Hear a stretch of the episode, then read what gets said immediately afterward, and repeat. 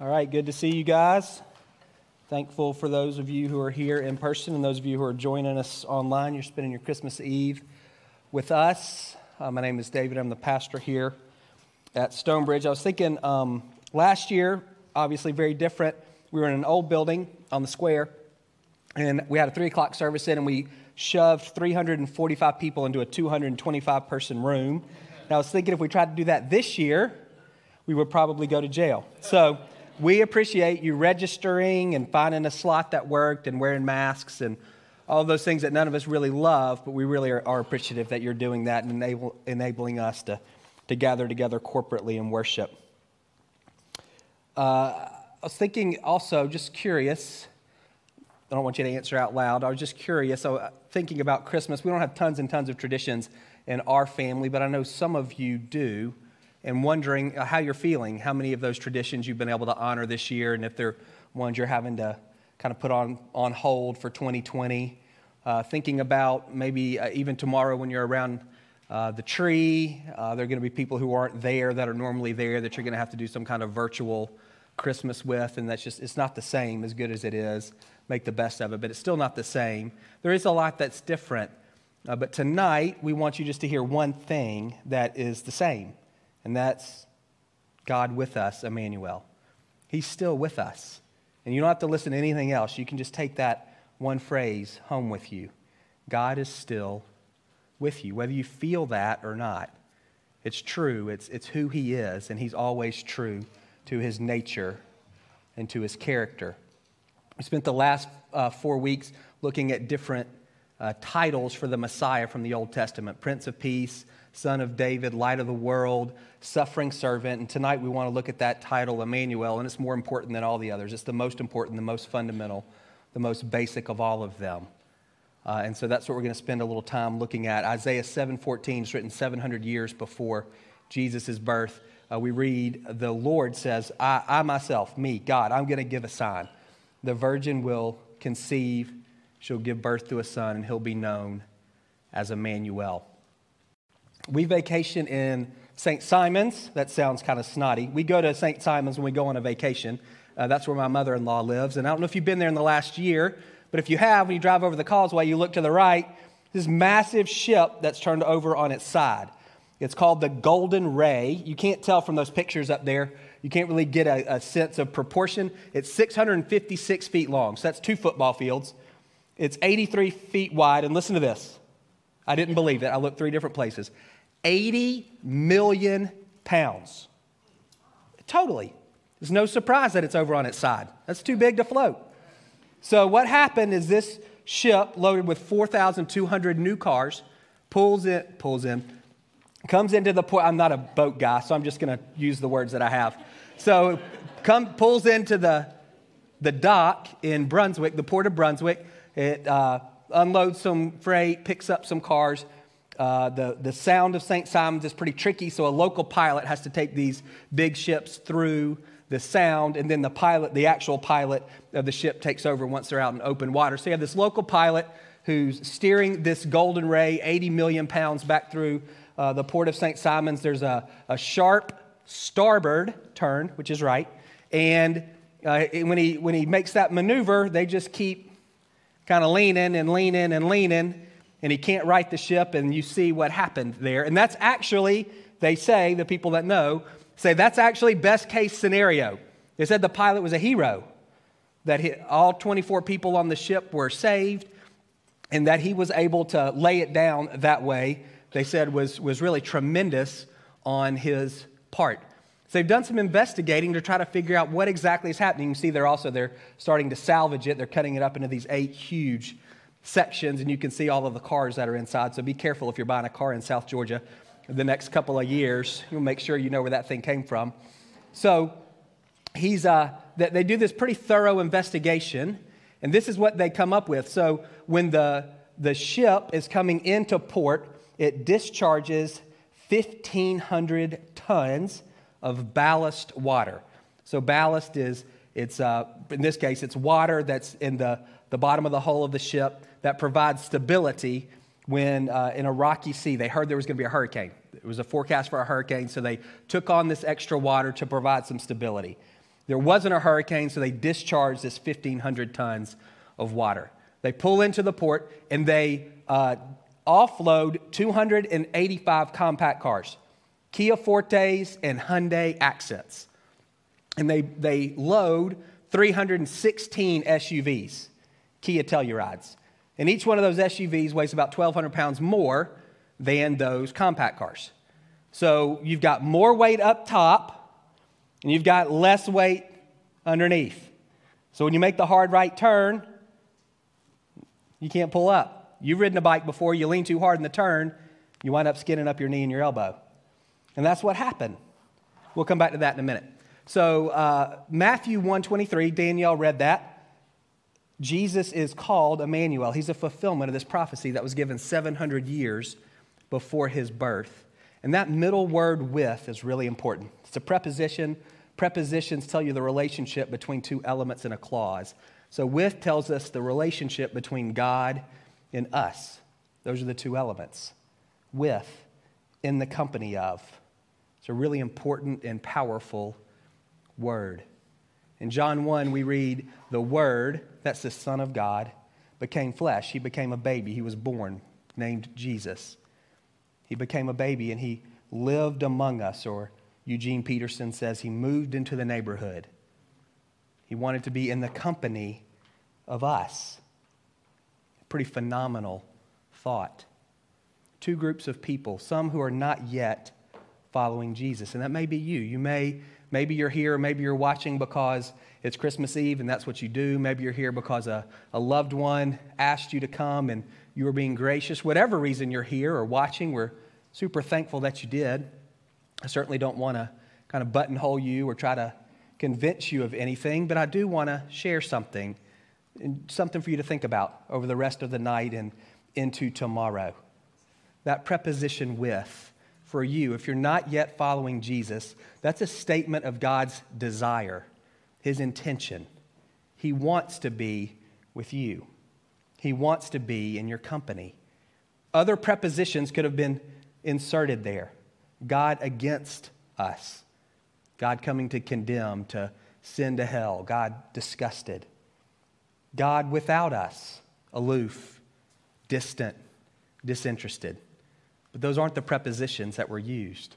It's with, in the company of, a desire, a posture, an intention for relationship.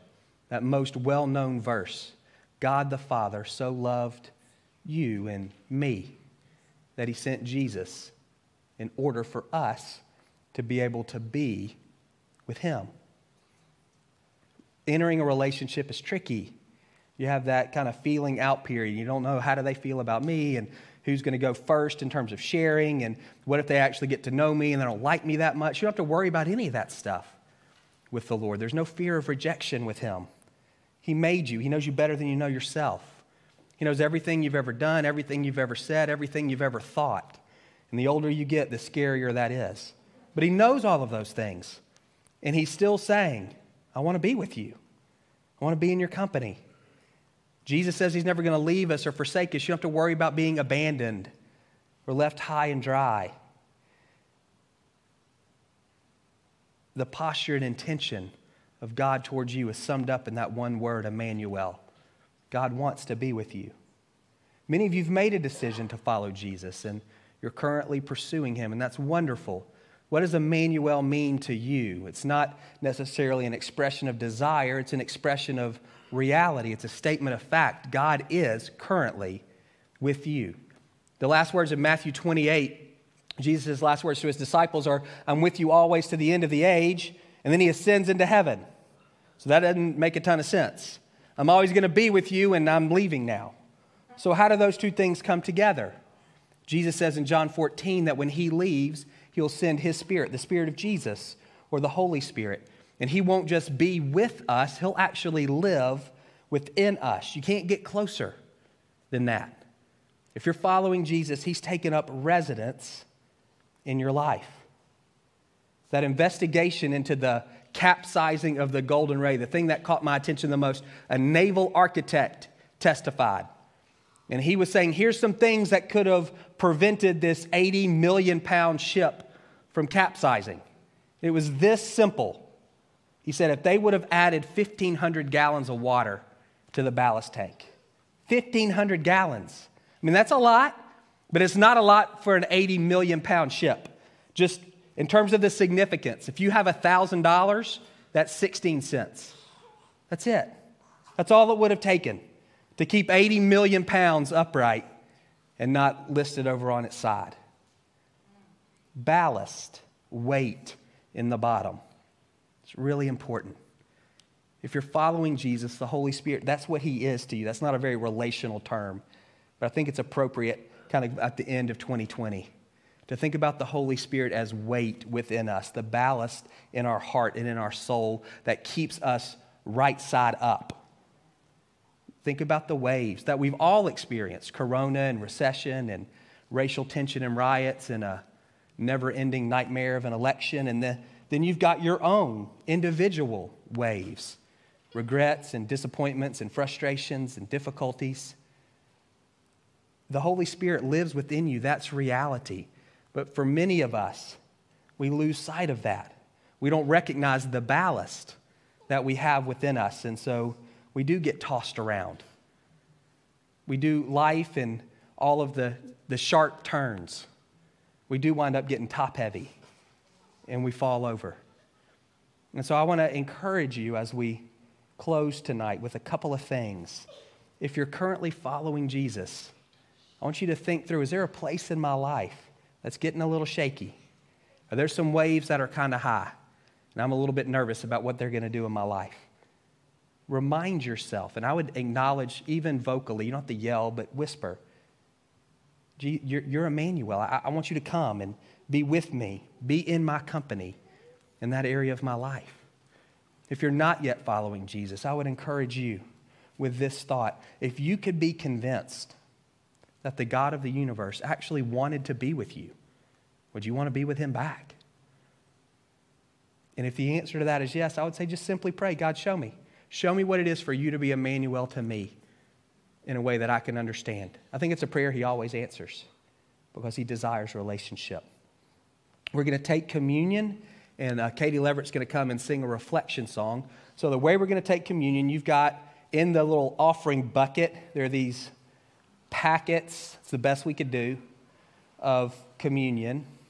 And at any point during this song, we just want you to take it. You rip off the cellophane and take the bread like substance and eat it, and then rip off the cellophane and drink the juice. If you need gluten free wafers, if you'd raise your hand, Kim will bring you some. We don't want anybody to get sick taking communion. Anybody? Everybody is gluten tolerant in this room. Okay, perfect. Um, I don't see any hands.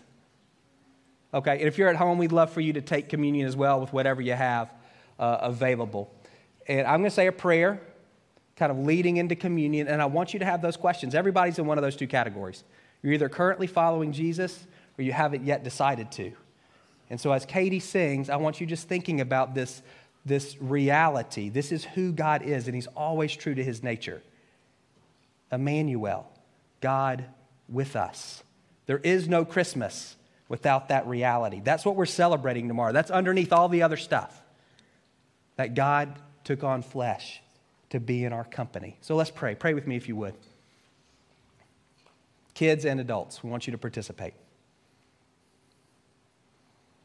Holy Spirit, I pray that you would lead each one of us deeper into the truth of Emmanuel, God with us in the person of Jesus. I pray for those who have yet not yet made a decision for whatever reason. Maybe they're happy with their life as is. They don't see what you would add. I don't know. My prayer is that their hearts would be stirred, that they would begin to ponder the reality the God of the universe wants to be with them, knows everything about them, and wants to be in their company. And I pray that you would speak to them in a way that they would understand. And for all those who've made a decision to follow you, and maybe they're looking at this area of their life and it's a little hairy right now. I pray you would be Emmanuel in that area. You would show yourself to be in their company, to be with them. You are with them.